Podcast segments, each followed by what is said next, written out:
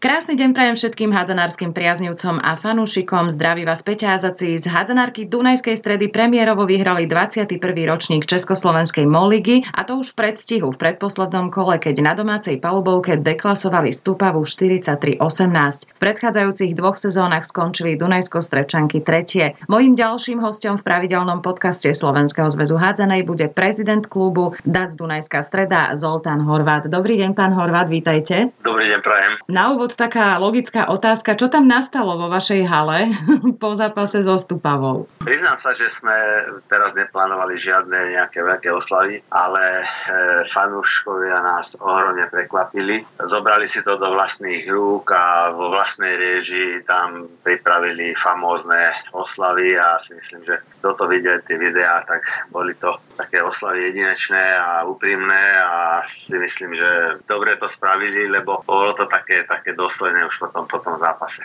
Mm-hmm, bolo to pekné, ja som si to tiež pozrela. Bol triumf v MOL lige predsezónnym cieľom vašim, vzhľadom teda na to, že ste dvakrát skončili s bronzovou medailou? Nemusíte byť teraz bytočne skromní. Tak keď niekto sledoval alebo má v pamäti naše vyjadrenia od samého začiatku alebo od samého prvého ročníku, čo sme pôsobili v MOL lige, tak sme povedali, že prvý rok by sme chceli byť takým sympatickým nováčikom do desiateho miesta a práve ten ročník potom sa anuloval kvôli covidu a boli sme práve na desiatom mieste a na ten druhý rok sme povedali, že proste do tej prvej šestky a ten tretí možno do tej prvej trojky. No a vzhľadom tomu, že trošku sme to tak v predstihu získali dve tretie miesta v tej MOL lige, tak e, sme povedali, že aj na začiatku sezóny, že a tak hádam by sme mali aj tento rok niečo aj vyhrať. Takže ako samozrejme bolo to cieľom a, a sme tak povedali, že urobíme všetko v prospektu, aby sme to nejako stihli. Mm-hmm. No, našťastie sa to podarilo. Čím bol ten aktuálny ročník výnimočný z pohľadu Dunajskej Stredy? Nemyslím teraz ten titul, ale aká bola tá pomaly sa končiaca sezóna? Lebo tam do priebehu prehovárajú aj zranenia hráčok a tak ďalej. Samozrejme, tie predchádzajúce ročníky, tam, tam sme tak trošku zápasili aj s covidom práve v tých nešťastných obdobiach alebo mm-hmm. v tých, tých najdôležitejších obdobiach počas sezóny. Potom tam prišli nejaké zranenia, aj dlhodobé, dlhšie, ktoré nám tak trošku znepríjemnili život. Toto je, si myslím, že tá jedna vec. A druhá vec, dá sa povedať, že podstata toho nášho kádra je už tak spolu minimálne dva roky. Mm-hmm. Aj zvykli si na trénera, aj zvykli si na, na jeho štýl, navzájom si tak nejak rešpektovali, aj rešpektujú, naučili sa navzájom sa rešpektovať, by som povedal presnejšie. Takže asi to bolo tak trošku naviac, čo sme možno v predchádzajúcich ročníkoch tak akože nemali. No há cé dé á cé, čítam to dobre, lebo niekto hovorí dé á cé a niekto hovorí dé á cé. Tak áno, ako skrátke je to dé á cé, vyslovuje sa to aj dé á cé, aj dé á cé. Mm-hmm. V Dunajskej Strede od roku devätnásťstoštyri sa všetko točí okolo Dunajsko-Stredského atletického klubu, takže toto je, toto je dé á cé, preto je potom ef cé dé á cé, akože futbalový Futbal, klub dé á cé, mm-hmm. Hádzanárka, há cé dé á cé, futbalové, lebo naše začiatky boli ešte tak trošku iného názvu. Keď sme v roku dvetisícšestnásť mali sme taký pracovný názov Mestský športový klub Dunajská Streda, ale to pramenilo z tohoto celého vzniku alebo dá sa povedať, spojenia tých dvoch našich e, mládežníckych klubov. Takže to bol taký pracovný názov a potom sme dostali prakticky od majiteľa dé á cé sme dostali do daru aj názov pre náš klub, takže tak to sa potom celé zhodilo na há cé dé á cé. Jedno aj druhé je to správne, tešíme sa aj jednému aj druhému. Ten klub vlastne vznikol fúziou dvoch mládežníckych dunajsko-stredských klubov, é š gé dé á cé, Dunajská Streda a é š ká Talent, Dunajská Streda. Áno. Kto prišiel potom s tou myšlienkou založiť klub, ktorý bude pôsobiť v MOL lige, a teda ženy? Tak s tou myšlienkou som prišiel ja,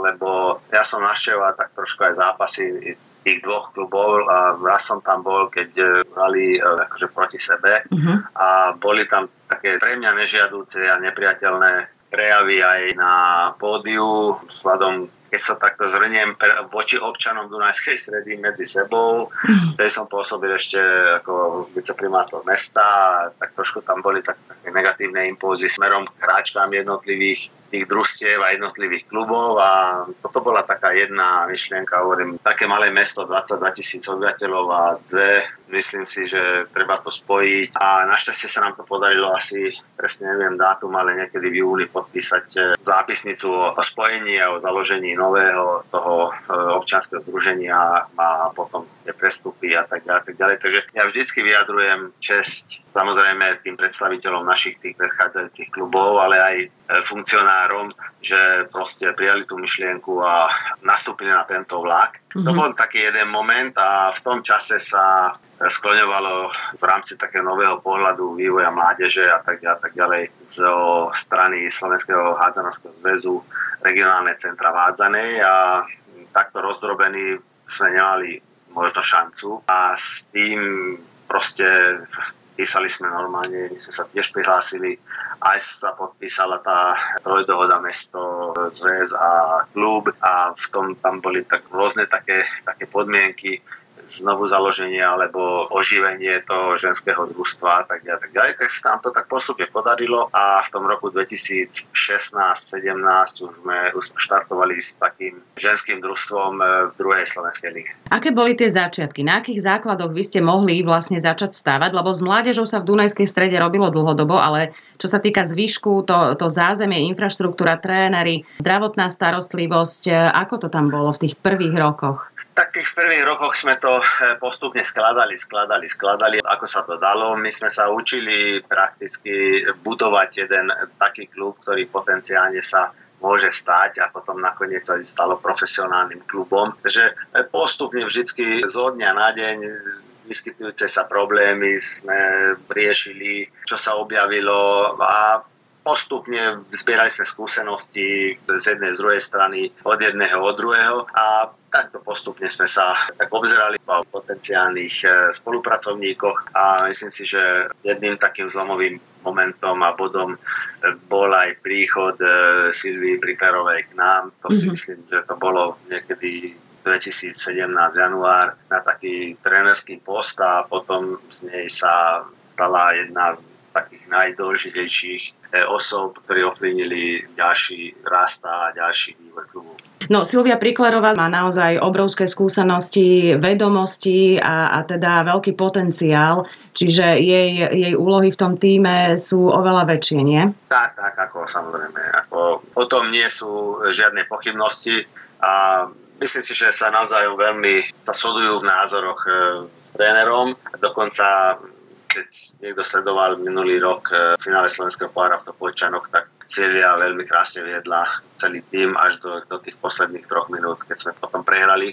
Ale ten tréner bol vtedy chorý, takže veľmi kvalite ho zastúpila. V tíme v súčasnosti pôsobí viacero legionárok. Je spolu už teda pomerne dlho pod vedením trénera Viktora Debreho. Čo všetko vy zvažujete, kým sa rozhodnete pre tú, ktorú hráčku? Vyberá si ich zásadne tréner, alebo viac ľudí do toho má čo povedať? Tak vyberá si to zásadne samozrejme tréner, lebo Viktor má, Viktor Debre má bohaté skúsenosti, samozrejme v konzultácii so Silviou a samozrejme aj mňa do toho nejakým spôsobom zapoja a potom začneme rokovať viac menej, keď sa jedná o mladé hráčky, tak viac menej s rodičmi, neskôr ak sa objaví nejaký agent, tak s agentom, ale takto postupne sme to nejako vykryštalizovali, že prídu nápady, vždycky kto zapadá do herného systému a samozrejme aj ako človek zapadá do toho prostredia, ktoré je v Dunajskej Strede. Čiže tiež ste zástancom asi teórie, že radšej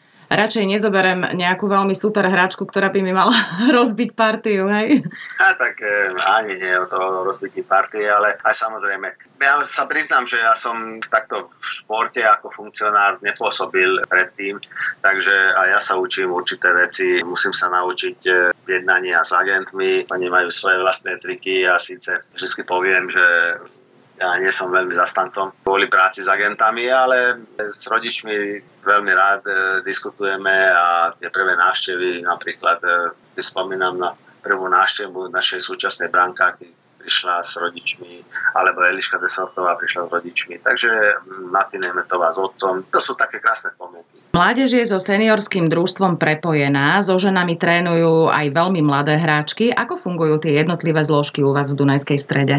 Musím sa priznať, že pred covidom to bolo trošku také, také lepšie, ale myslím, že covid má obete hlavne v tom mládežníckom športe. Uh-huh. U nás to, to ešte bolo tak, nie že u nás, ale na Slovensku to bolo ešte také striktnejšie, lebo tie zákazy niekedy boli oveľa prísnejšie ako v okolitých štátoch, čo som mal možnosť posledovať. Takže tie online tréningy a tak ďalej, tak ďalej, tak to pôsobilo, keď hovorím s viacerými, pôsobil nejakým spôsobom úbytok aktívne športujúcich detí.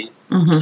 A trošku teraz aj nás to postihlo, aj my máme trošku menej tých hráčok. A niekedy musíme spojiť určité veci. Viete, my máme ešte aj v slovenskej prvej lige aj družstvo žien, takže niekedy to skombinovať od, od toho pätnásteho roku juniorky, jedna, druhá, potom družstvo a ešte nakoniec aj to áčko, takže máme čo robiť, aby sme to nejako poskladali. Mm-hmm. Aj s počtami, ale aj s tým plánovaním toho všetkého tréningového procesu, tréningových priestorov, tréningového času, cestovania, takže je to, je to výchova mládeže je primárnym cieľom od začiatku existencie vášho klubu. Koľko trénerov detí a mládeže pôsobí vlastne v Dunajskej Strede? šesť. My postupne zapájame aj tie hráčky, ktoré hrajú aj napríklad za béčko, napríklad Dilla Lerkešová, ona študuje fakultu telesnej výchovy, takže ona je tiež zapojená, niektoré hráčky z týmu A, napríklad Rieka Mesa, Roša, alebo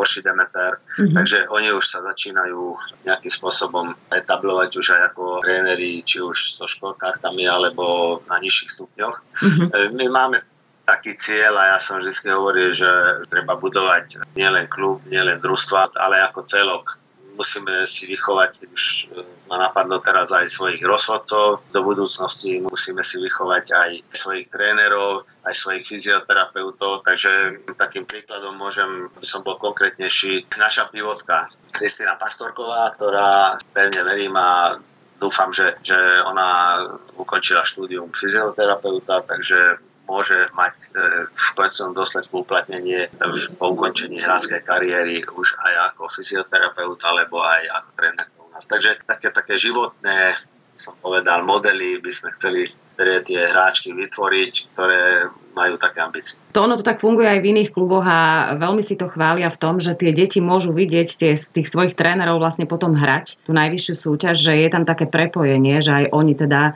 majú o to väčšiu motiváciu, že majú aj také vzory v nich. Áno, áno, samozrejme, ako však prvá naša taká väčšia hviezda bola, keď prišla Katajúš ešte do amatérskeho družstva, do prvej ligy, tak bolo vidieť, akú mali radi tie naše mladé hráčky, takže takto postupne aj, aj to sa objavilo v klube. Južné Slovensko nikdy nemalo núdzu o kvalitné hádzanárky, už teda za Československa sa hrala výborná hádzaná v Topolníkoch, v Zlatnej. Ja. Hádzaná tu má veľmi bohatú tradíciu, ľudia ju majú radi. Aký záujem o tú hádzanú je v súčasnosti?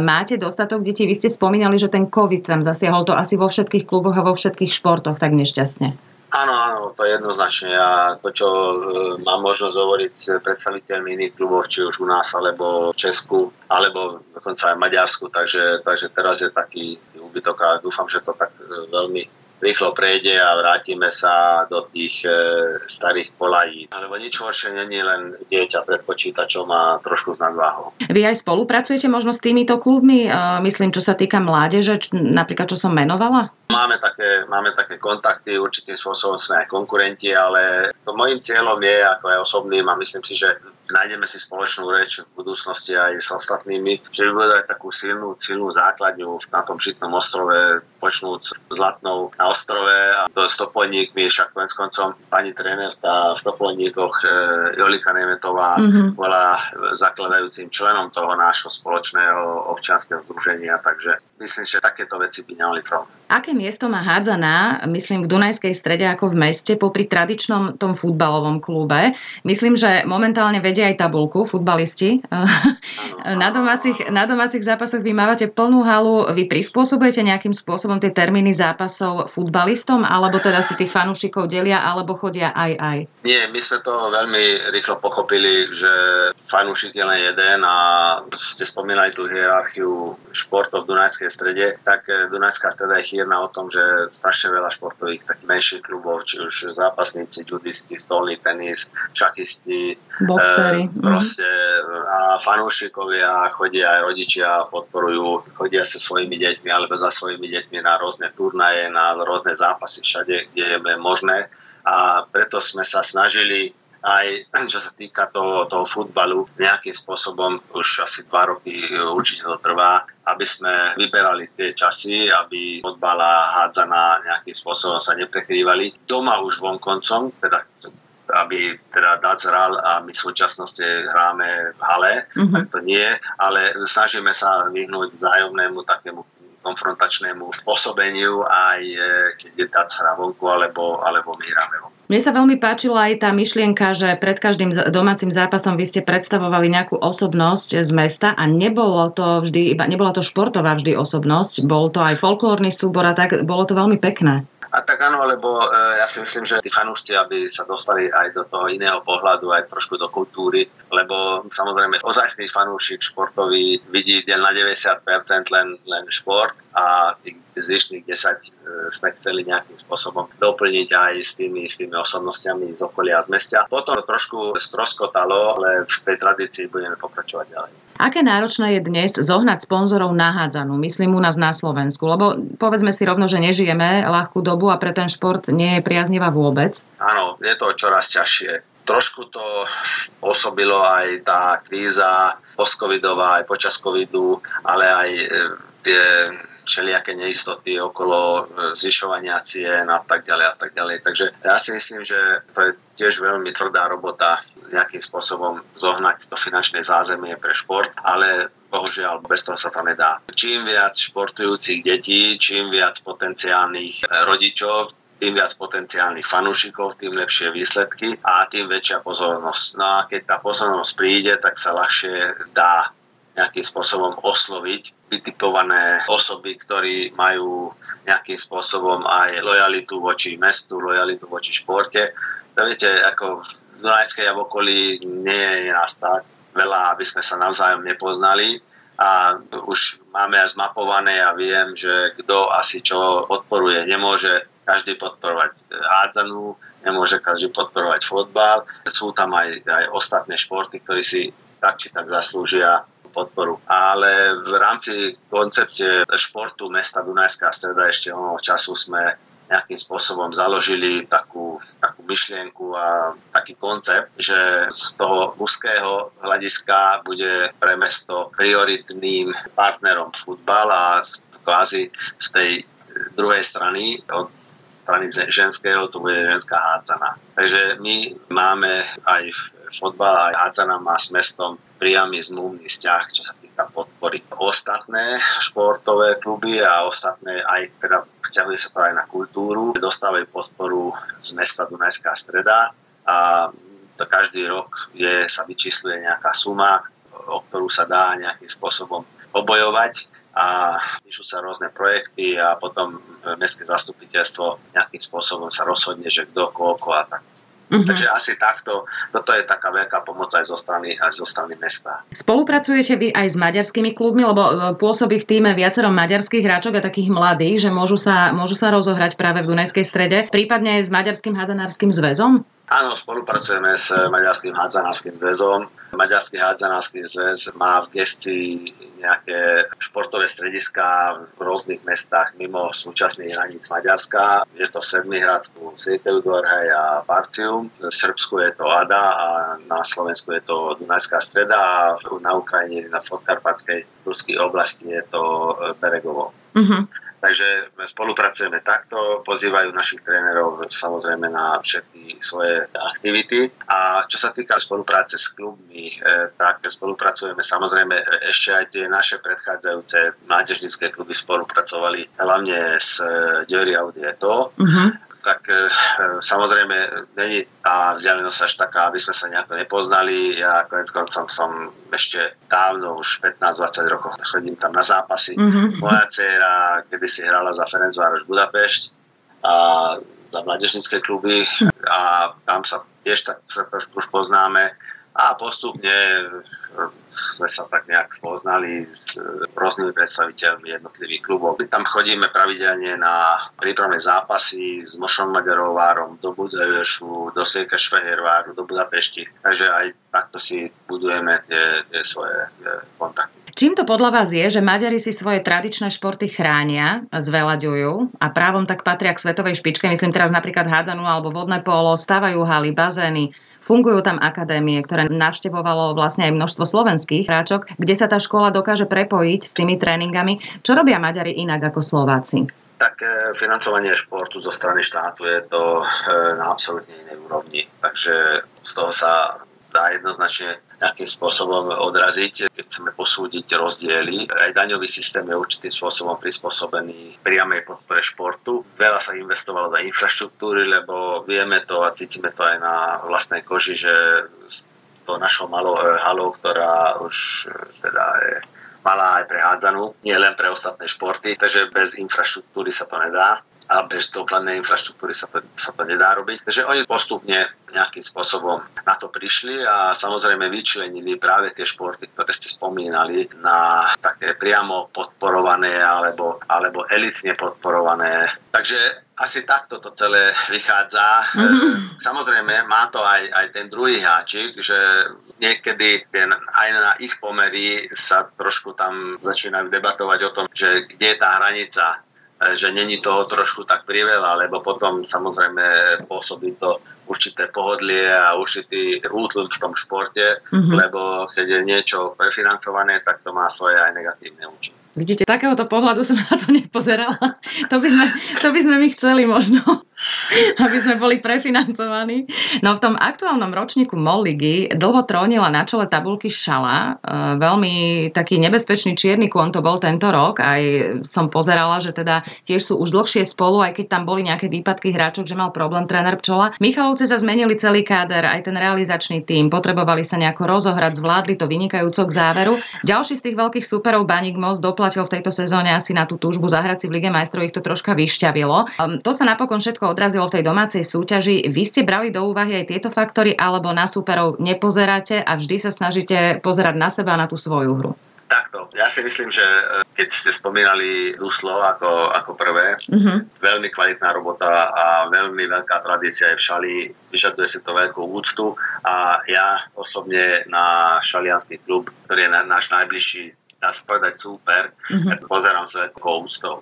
Mladé dievčatá, Šala bola, čo sa týka výchovy svojich vlastných talentov, vždycky na poprednom mieste a si myslím, že Peter Pčola je taký človek, ktorý dokáže aj povzbudiť, aj naučiť, takže ja si myslím, že tá atmosféra a kvalita toho klubu je vynikajúca. Čo sa týka tých ostatných, absolútne súhlasím, že určité zmeny v Michalovciach alebo, alebo tá prílišná frekventovanosť, čo sa týka herných dní v Moste, to mohli mať negatívne dopady, spôsobenie, uh-huh. áno, dopady na, na ich tohtoročný prejav v sezóne. Na tú otázku, že pozerám, samozrejme pozeráme, jasne, ale keď sme po tých dvoch výhrách nad Pískom, viete, v tú sobotu, nedeľu, áno. začali sa nejakým spôsobom, dovtedy nejako sme moc nepozerali tú tabulku, ale samozrejme, keď sme tie, mali za sebou tie dva zápasy a potom sme išli do Šale a tam sa nám podarilo zvíťaziť, tak už sme aj začali a pochopili a hlavne niečo tam pochopili, že sa tie veci dostali viac menej do svojich vlastných rúk a keď to nepokazíme a čo sme našťastie neurobili, až na ten výky v Olomouci, ale to tiež má svoj taký, taký možno taký, taký humorný podtón. Ja nechodím na zápasy, na naše zápasy, dobre, v Šali som bol, ale nechodím. No, shodou okolností som bol v Čechách a po dlhom výpadku som povedal, že prídem do Olomouca pozrieť si zápas, no tak sme tam prehrali, tak mne dievčatá okamžite zakázali, aby som, aby som ďalej chodil, takže... Ale to už bolo aj niekedy v prvej lige, som bol, keď sa nám nedarilo a prehrávali sme zápasy, tak tiež sme tiež by potom zakázali. Raz som bol aj v Bratislave, keď som nasadil masku normálne, takú tú Pašiangovú masku som nasadil, vôbec nikto ma nepoznal, že som tam, ale kúkali, že to je taký idiot, ktorý tam sedí v maske na hľadisku. Takže ja mám tie, tie, ten, ten svoj vlastný taký, som povedal, taký možno, neviem, ako to nazvať, ale, ale s tými vonkajšími zápasmi mám svoj vlastný problém. Takže, ale vrátim sa k tomu, že keď sme teda skutočne preklenuli tú prehru v Olomouci a postupne sme sa dostali do toho, že už asi to nám nikto nevie rozumieť. Tréner Viktor Debre je bývalý hráč, venoval sa aj mužom teda, ktorí na neho spomínajú naozaj v superlatívoch. Medzi najobľúbenejších trénerov ho zaradila aj naša brankárska legenda Mišo Melúš, ktorého viedol v Maďarsku. Akým typom trénera je Viktor Debre? Prečo ste sa rozhodli práve pre tohto odborníka?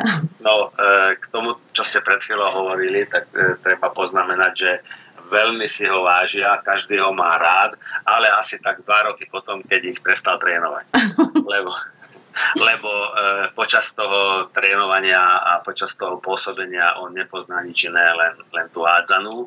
A on je taký človek, ktorý v tom momente povie všetko, čo si myslí, mm-hmm. e, povie to každému a pred každým. Mm-hmm. A keď sa to niekomu páči, tak páči, keď sa to niekomu nepáči, nepáči, ale keď skončí zápas, skončí tréning, tak je mieromilovný kamarátsky človek, so všetkým podá pozet. Takže ináč on sám priznáva, že sa strašne zmenil od tej doby, čo nie od tej doby, čo prišiel do Dunajskej, ale od tej doby, čo začal trénovať ženy. Mm-hmm. Že, že proste trošku z toho ubrala už ani tá robota, ktorú si žiada odviesť, už je tak trošku redukovanejšia ako pred. A prečo sme práve pre neho rozhodli, tak e, samozrejme, e, viete, chceli sme človeka, ktorý má nejaké širšie skúsenosti, pôsobil dvadsať rokov, dvadsaťjeden rokov e, v Španielsku a tá španielská línia aj nejakým spôsobom sa začala aj do toho slovenského hádzanárskeho prostredia nejakým spôsobom sa dostať, byť Fernando e, Jorge. Uh-huh.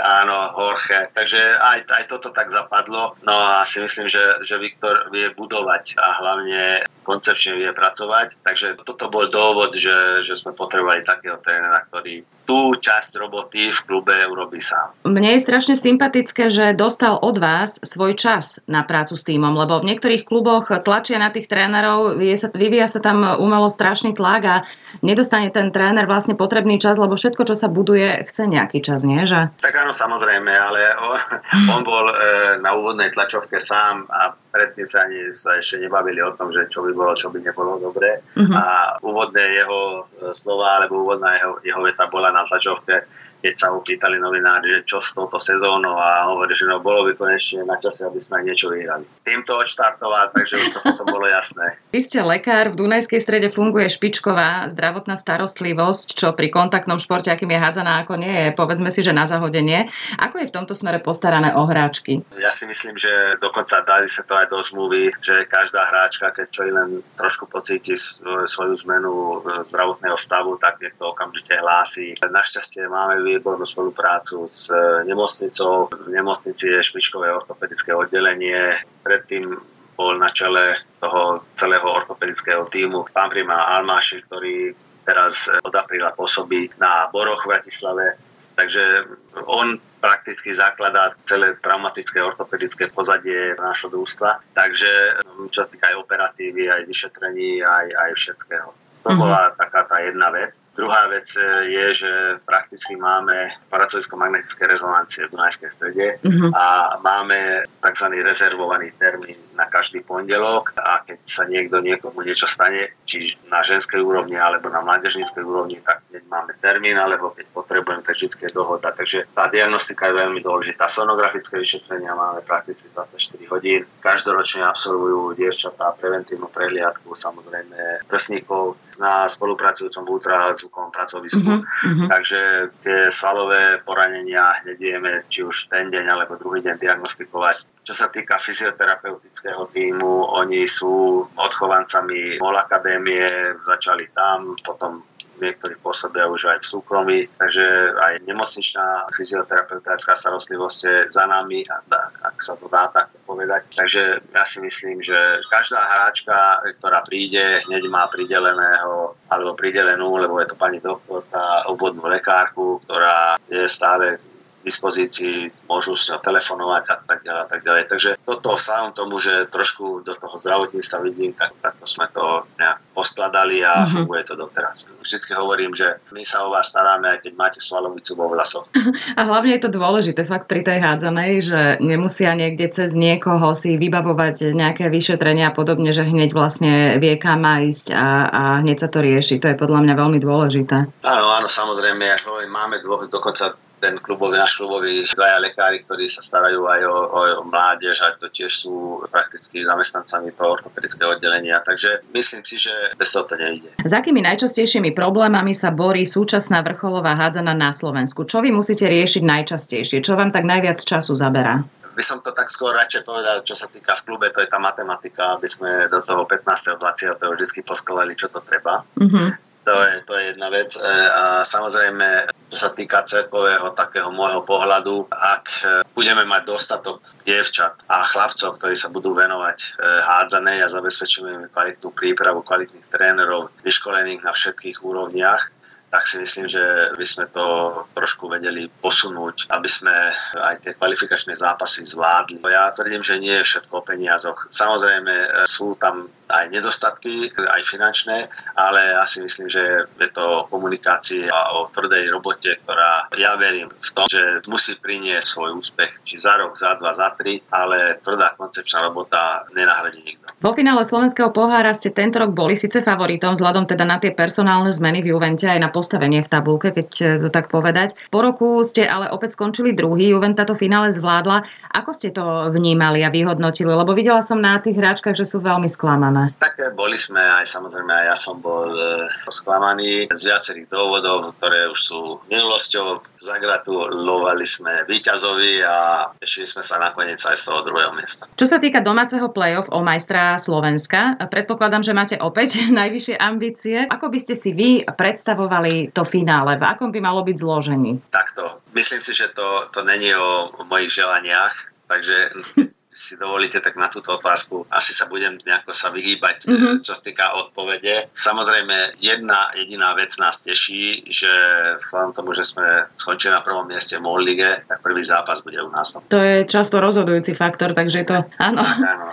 veľmi dôležité. Asi je možno predčasné hovoriť o tých zmenách v tíme, ale predsa sa opýtam, možno to bude ďalšia otázka, na ktorú mi neodpoviete. Nemusíte. Chystajú sa nejaké a budú veľké alebo malé, alebo ešte to, o tomto nerozmýšľate? Tak budú určité zmeny v klube. Práve teraz začína ten, ten mesiac, to najdôležitejšie obdobie, si sadnúť s hráčkami, ktorým sa blíži koniec svojej zmluvy. Treba vyrokovať, či áno, či nie.